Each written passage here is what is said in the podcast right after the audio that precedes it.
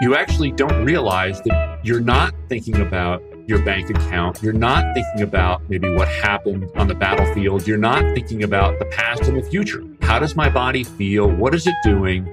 You're thinking about right now. So, back on the show today is Dr. Dan Bornstein. Dan's a professor in the Department of Health and Human Performance at the Military College of South Carolina, more commonly known as the Citadel. He is also the director of the Center of Performance, Readiness, Resiliency, and Recovery, referred to as CPR3 in the show. In this conversation, we talk about how military training is starting to really evolve, and specifically on having a whole body integrated approach.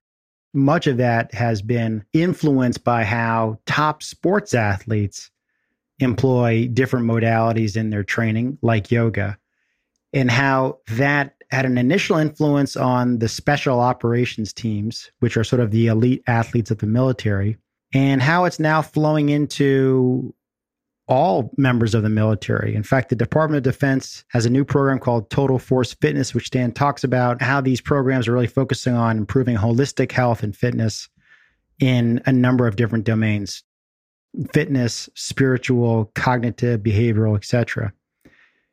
Anyhow, we also talk about the benefits of yoga, specifically how yoga can help increase your energy levels and also help you kind of balance out your energy levels. If you need to bring your energy level down, there's different types of yogas. We talk briefly about that.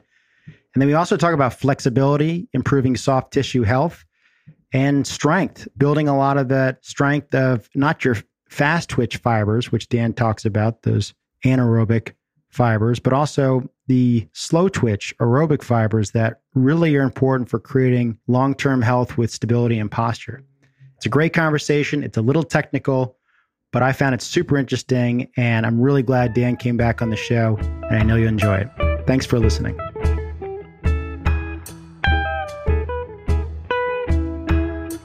Dan Bornstein, great to see you again. Thanks for coming back to the show.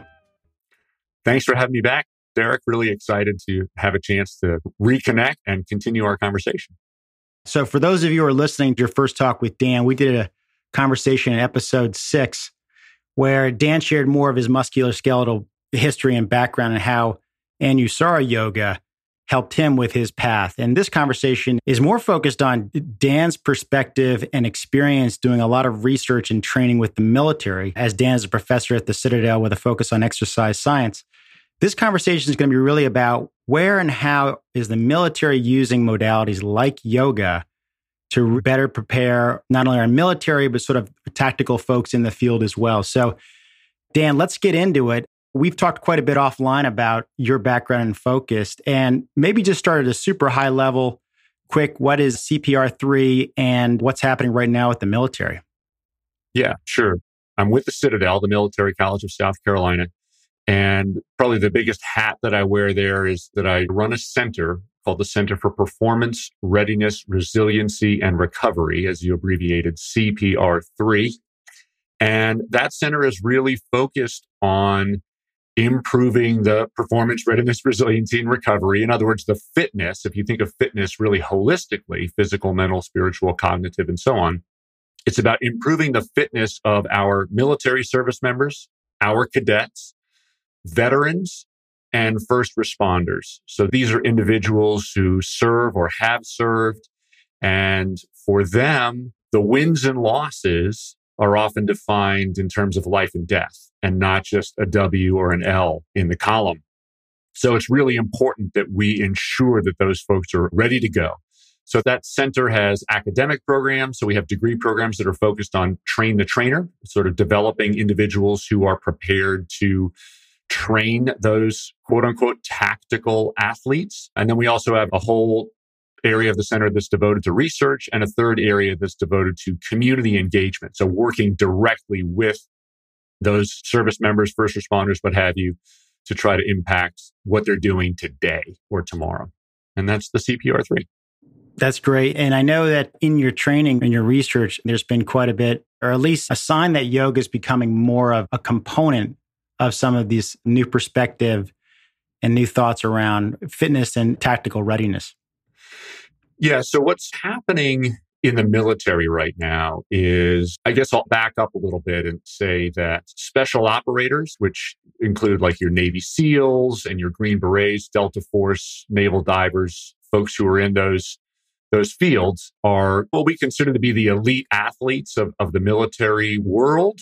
And about 15 or so years ago, the Special Operation Force units started realizing they needed to improve the readiness and the resiliency of those special operators. And they really looked towards what was happening in professional and elite athletics, where there's something called a high performance model. And in that high performance model, you have basically a team of professionals working with the team of athletes. So you've got your strength conditioning coach, physical therapist, athletic trainer, behavioral therapist, cognitive therapist, dietitian, and so on and so forth. So in the soft community, they started developing this high performance model and saw that it was working. It was really improving the readiness of these warfighters, these special operators. And even more recently now, the military has adopted doctrine that's called total force fitness. So this is across the Department of Defense. It's an initiative that's aimed at really improving the holistic health and fitness of all members of the military, not just the special operators. And it has different domains. It's got a physical domain. It's got a spiritual domain. It's got a cognitive behavioral domain and so on. And, and then the US Army, for example, has developed their iteration of that, which is abbreviated H2F, which is holistic health and fitness. And that is getting a lot of attention right now. The Army has been sort of the the first to really roll out their version of total force fitness. So this is happening. Again, they're looking to what's been working in elite athletics and delivering that to the tactical athletes.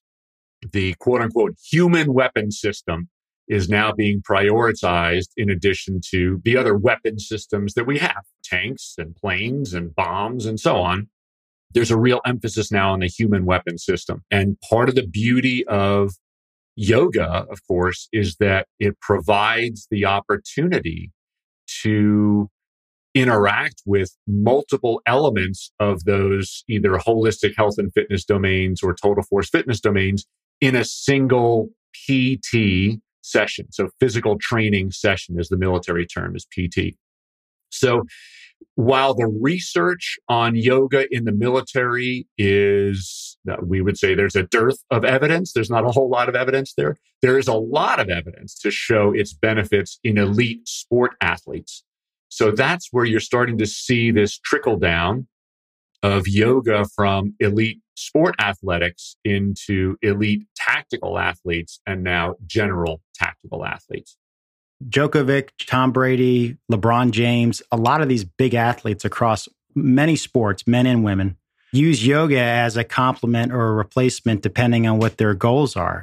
I read an article about Djokovic, the great tennis player. I think most of his workout is stretching and things like yoga versus other types of significant weight work. So, a lot of those super alpha athletes and performers are totally into it. And I think it's very interesting that the military is now starting to take note not just because top athletes are doing it, but also just the fact that, as you've said a couple times already, there's an integrated physiology and multidimensional sense of wellness and fitness that yoga does offer. Yeah. And we've even, with the CPR3, we've begun doing some of that research. a couple years ago, I had a cadet student who's now an officer in the United States Marine Corps who actually just emailed me two days ago and he said, Hey, Dr. B, I've got to deliver a lecture on energy systems. Do you mind sending me a few of the slides that you showed me a few years ago? And I said, Sure, Brandon, here you go.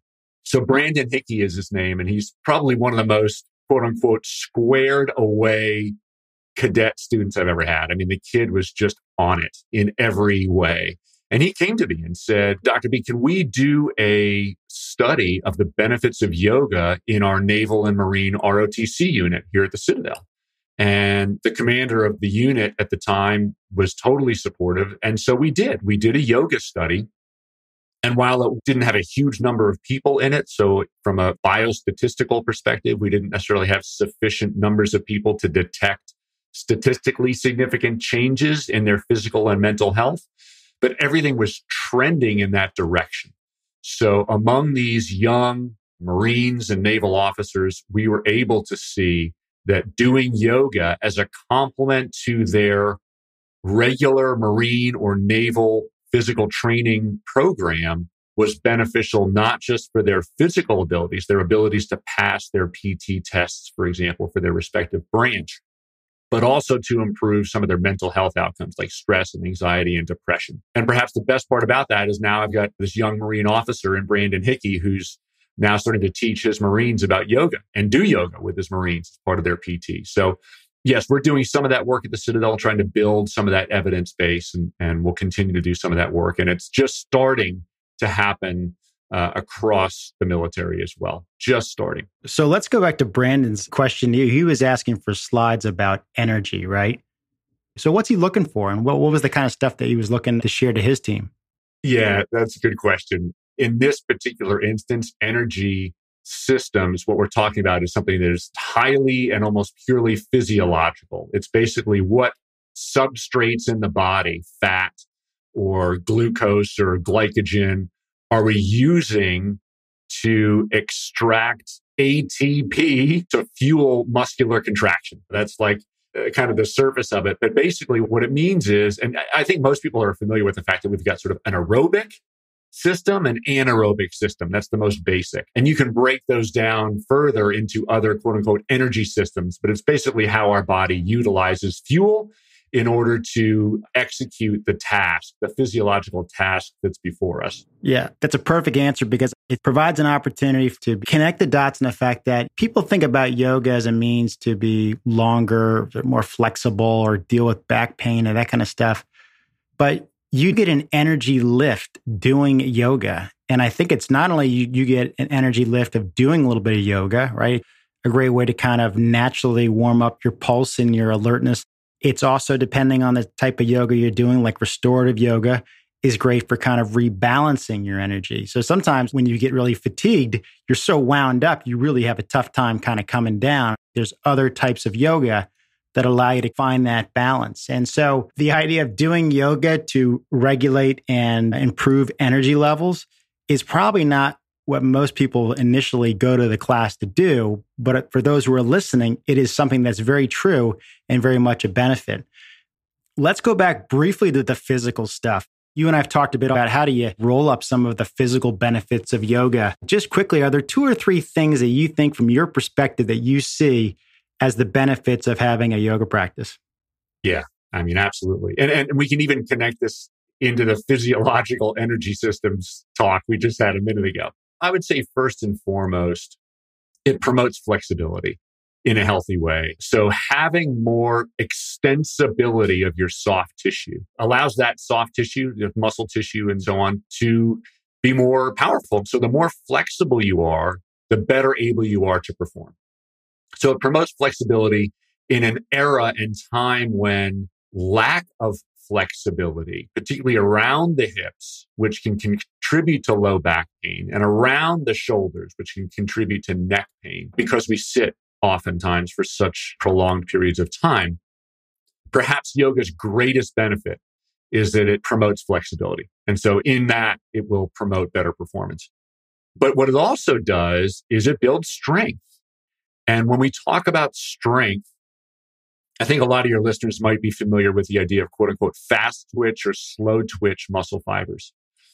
So fast twitch muscle fibers, which are predominantly anaerobic. In other words, they'll use anaerobic metabolic systems to fuel their muscular contraction. Those fast twitch fibers are things we use for jumping, hopping, skipping, very short duration activities, whereas slow twitch muscle fibers are more aerobic in nature, and they're the ones that we use for long term stability. So, a lot of the muscles that we use to help maintain good posture, for example, are slow twitch fibers. And when we sit for extended periods of time, a lot of those postural muscles get weak. And so by doing yoga, we do it over the course of a yoga session, maybe 30, 60, 90, 120 minutes. That by its nature is an aerobic activity. And so we're strengthening those slow twitch fibers, those postural muscles that have to be able to do a relatively small amount of work, but for an extended period of time. If you think about the muscles, maybe they just support and stabilize the spine, for example. Those need to be able to work all day long, really, ideally, to help us get out of pain. So yoga by its nature is predominantly an aerobically based activity that helps strengthen those slow twitch fibers that are so critical to maintaining stability and control and strength that we need as a foundation for now maybe being able to do more explosive activities like jumping, hopping, skipping, throwing, and things like that. Yeah, that's perfect. I literally noticed I was having a tennis lesson last week and I was realizing that some of the deeper awareness in my core, my hips, was allowing me to hit the tennis ball better. More so because the rotation in your body was happening down in your hip and your core versus just the mid part of your back your shoulders swinging at that ball. And that kind of awareness comes out of yoga. To go back to flexibility and strength, it's one of the reasons why I find that sometimes your typical vinyasa flow class is not a great class to do as a new beginner because they're moving very quickly and there's not an opportunity in a lot of those classes for new students, many of them might be men, to really get into a steady flow. And you're right, those are a little bit more fast twitchy. They're not probably like hitting a tennis ball or a slap shot in hockey or golf club or whatever, but you are not sitting in that posture for an extended period. You're moving in and out. And that's why I think slower vinyasa classes or alignment focus classes for men are great. Take a minute to get into the pose. Take a minute to see how you feel once you're in the pose and maybe drop a little lower or lean into a particular part of your alignment to engage certain muscles. And for those who are listening, realize that yoga is not the same and there's different benefits. And when you do it more, you start to really know what you want and how you want to use that class or that in home session to focus on what you want to focus on. And to your point, Dan, about strength and those aerobic, slower twitch muscles, man, if you stay in a warrior two or a side angle pose or something for a minute, you're going to be shaking and you're going to be feeling that. And that is a workout. It is a workout without question. And I think hear so much about the benefits of yoga and how good it is for us. And like anything else, it can also be bad for us if we don't do it right. And so, like you were saying, Derek, I think especially if you're beginning, it would be similar to just going in and, and just starting powerlifting and loading up a bar and seeing just how much you can lift with really poor technique. You're probably going to get injured. So by going into a really intense and maybe fast moving vinyasa type environment, there's greater potential for injury uh, for the beginner in particular than doing, like you were saying, a class that's a little bit more based in holding postures for more extended periods of time where you can make those fine adjustments, get that tremble and shake in your muscles and really get the alignment piece down so that when you start moving a little bit more quickly, whether that's in a yoga environment or outside, like you said, hitting a slap shot or what have you, that foundation is really there. You were talking about hips earlier. And how many times have you watched something like the NFL combine where the commentators are saying, oh, that guy's got great hips? And what they're referring to is the fact that they've got great mobility. And what that translates into is because they've got great mobility in their hips, they don't need as much mobility in their spine, which is a good thing because they're less likely to get injured. So to see an athlete with great hips means that that's probably an athlete who can perform better and perform for longer. Yeah, I'm with you. In my experience, the greater stability and mobility I have in my hips, it's helped lower back and mid back. I mean, really the whole spine. And I think when people have weak lower backs or they get into a lot of pain and discomfort, they tend to kind of energetically move in towards that midline. And you're really shortening all the muscles that really should be long and strong in your pelvis, in your hips, your lower back.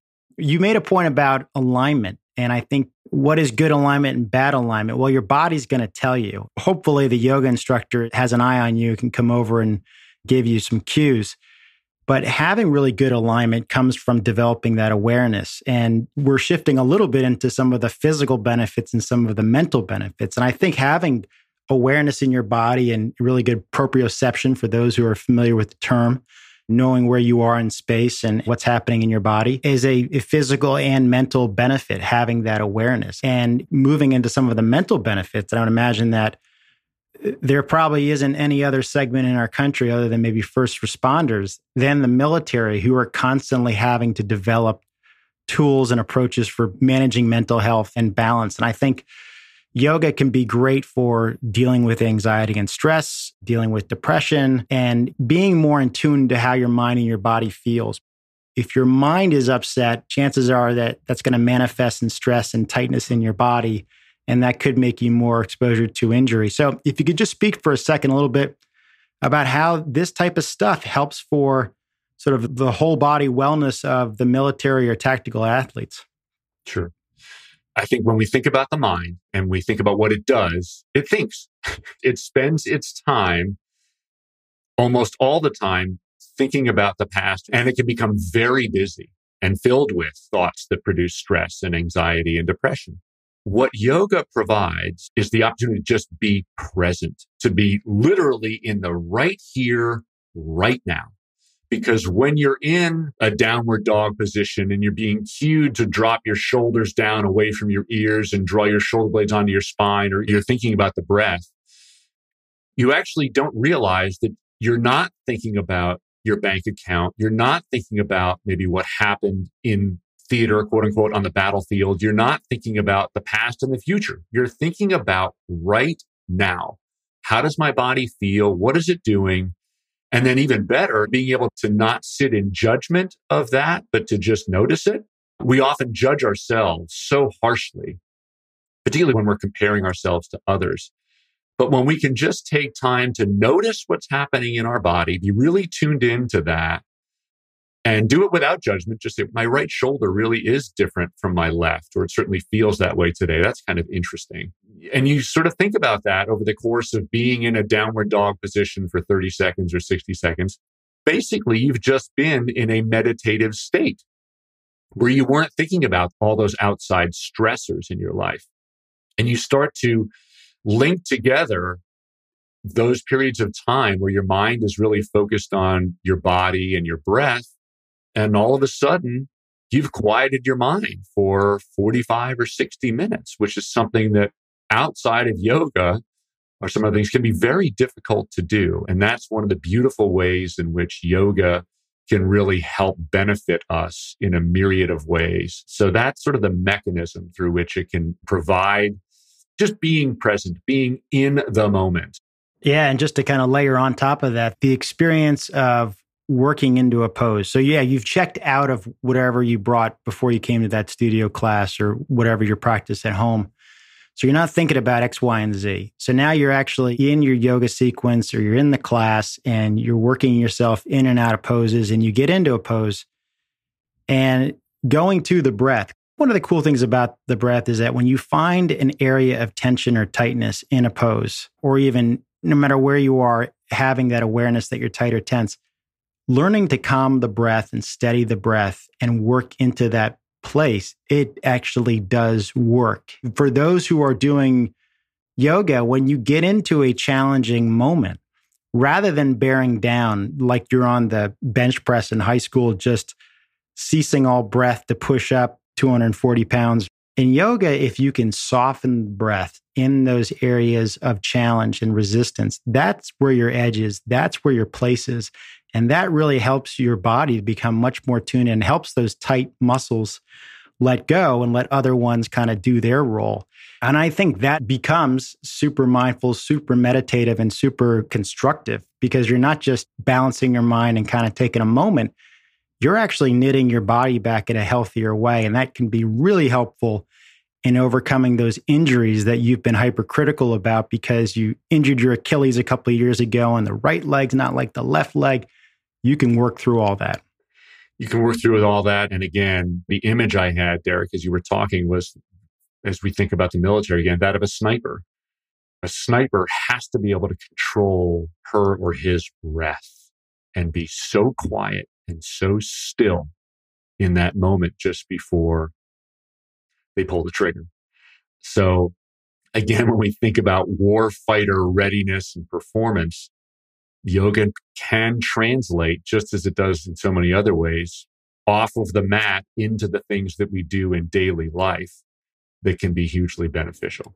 Yeah, it's a unique example, certainly for this audience, because most of us are not in that situation. But to your point about off the mat, being able to become aware of what kind of decision you want to make in a given split second and what's going to be the impact of what you decide. I think that's the off the mat kind of awareness you can develop when you do have greater sense for your body and your mind. And that might save a life. That might save you your job. That might save you regretting a decision that you make just moments later. So it's a great example. You know, maybe a less extreme example is just how we interact with other people. So somebody cuts you off on the road. What's your reaction going to be? Chances are, if, if you've just come from a yoga class, you're probably not going to flip them off and honk the horn. You'll ah, all right, go ahead, whatever. You're in a hurry, so be it. Or similarly, if your kids are sort of pushing your buttons a little bit, what's your response going to be? Is it going to be one that you regret later because you raised your voice at them and you're so frustrated and whatever, and it led to a sort of an upset experience with your kids? Or are you going to be able to take it a little bit more in stride? So yeah, I think that again, I used a pretty extreme example, but there are a myriad of, like you said, little choices that we have during the day that can not only promote our own happiness and better being adjusted, but frankly can have a ripple effect too with the rest of the world and how we treat people. Those are really great things. And frankly, we could use a lot more of that today.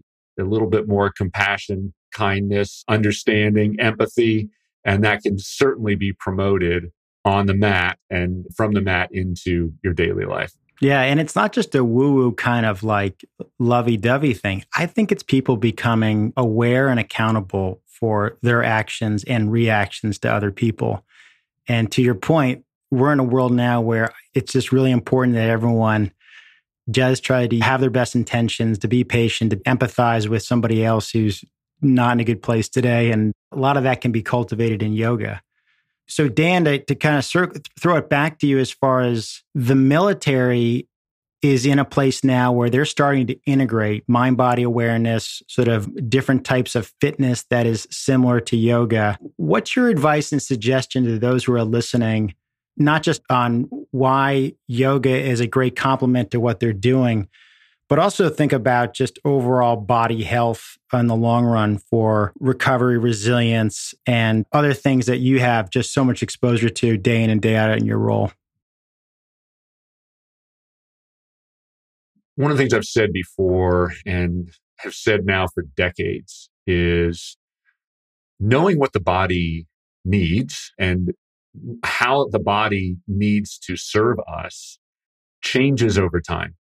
So in the military, for example, if you're a special operator or what have you, you know, you do operate at a high operational tempo and you, your body is a machine that has work to do. It can be very demanding. Same if you're a professional or elite athlete. And so the type of training that your body needs to carry out those tasks needs to be pretty high intensity as well. And yoga, again, can be a wonderful complement to a lot of that higher intensity type training. Inevitably, as we mature, physiologically mature, Derek and I, we may not have it matured so much mentally, but we've certainly matured physiologically. I think just continuing to explore the types of movement and conditioning and training and even breath work, the things that are going to best nourish your body for what it needs to be doing in that year, in that decade are important to do. And again, they will change over time. So I think yoga is just a wonderful thing to experiment with in any phase because it can be so beneficial at all these different phases of our physiological life. So I would just encourage people to play with and experiment with yoga, among other things, but as a way to help their bodies perform optimally for whatever tasks are needed for that period of time in their life. Well said. Last little comment here is just the things that you and people envision doing today or tomorrow or next year. You work on this stuff now and it's going to help you tremendously over the next 10, 15, 20 years too. Dan, awesome to reconnect. Thanks again for joining us. And I look forward to continue the conversation down the road.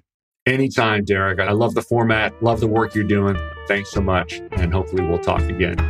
Awesome, man. Be well.